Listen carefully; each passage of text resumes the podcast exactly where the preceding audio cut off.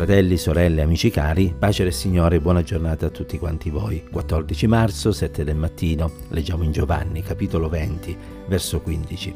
È scritto, Gesù le disse, Donna, perché piangi? Chi cerchi?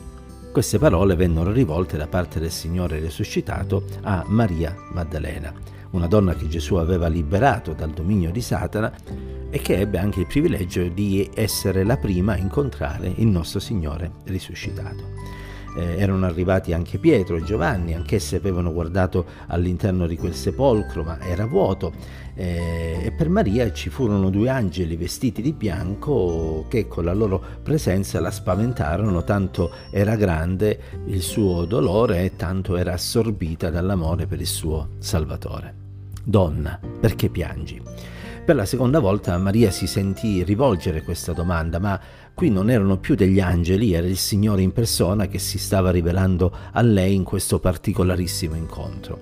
E cari eh, amici, cari fratelli, care sorelle, eh, come è stato vicino a Maria, così il Signore è vicino a tutti coloro che temono e confidano in Lui. E non dobbiamo mai dubitare di questo, del suo amore perché se Lui è il Signore della nostra vita non potrà mai stare lontano da noi, non ci potrà mai abbandonare.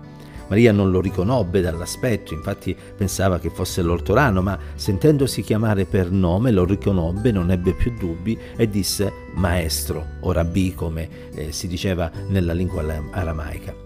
E c'è un messaggio speciale per Maria, il Signore glielo affida perché lo trasmettesse ai discepoli, e vale a dire il fatto che lui era risorto. E per lui, dopo il trionfo sulla morte, c'era la gloria del cielo. E questo messaggio è un messaggio che riguarda ancora noi e contiene una preziosa verità. Dio non è più soltanto il Padre del Signore Gesù Cristo, ma anche il Padre di tutti coloro che credono nel sacrificio di Cristo e nella sua resurrezione. E io spero che stamattina tutti quelli che siete in ascolto possiate dire sì, Dio è il mio Padre Celeste.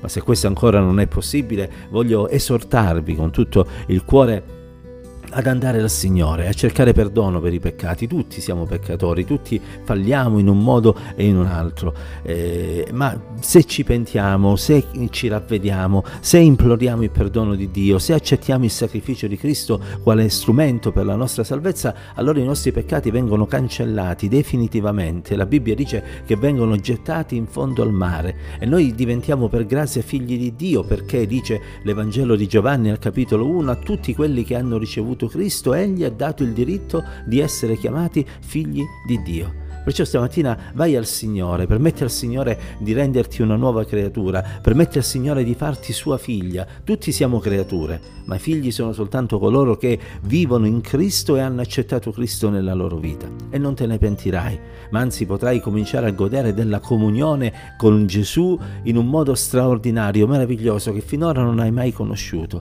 Potrai sentire parlare il Signore al tuo cuore e udrai di sicuro il tuo Maestro che ti affida il messaggio che affida aveva affidato a Maria, va in giro a dire che Gesù è vivente, che egli è risorto, che egli è colui che cambia le vite, che perdona i peccati, che libera dai vizi e che compie opere straordinarie in favore di quelli che sperano in lui.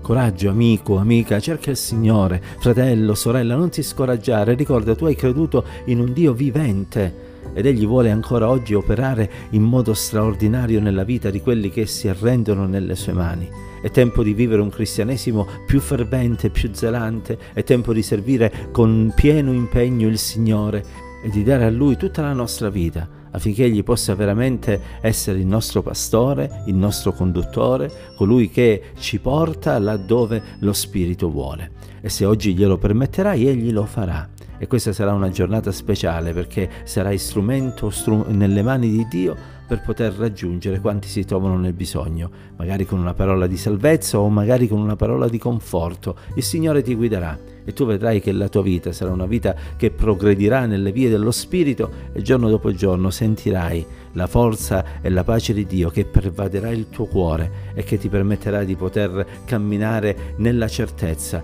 che tu appartieni al Signore. Che possa la grazia di Dio e la sua benedizione abbondare sulle vostre vite. Pace del Signore a tutti.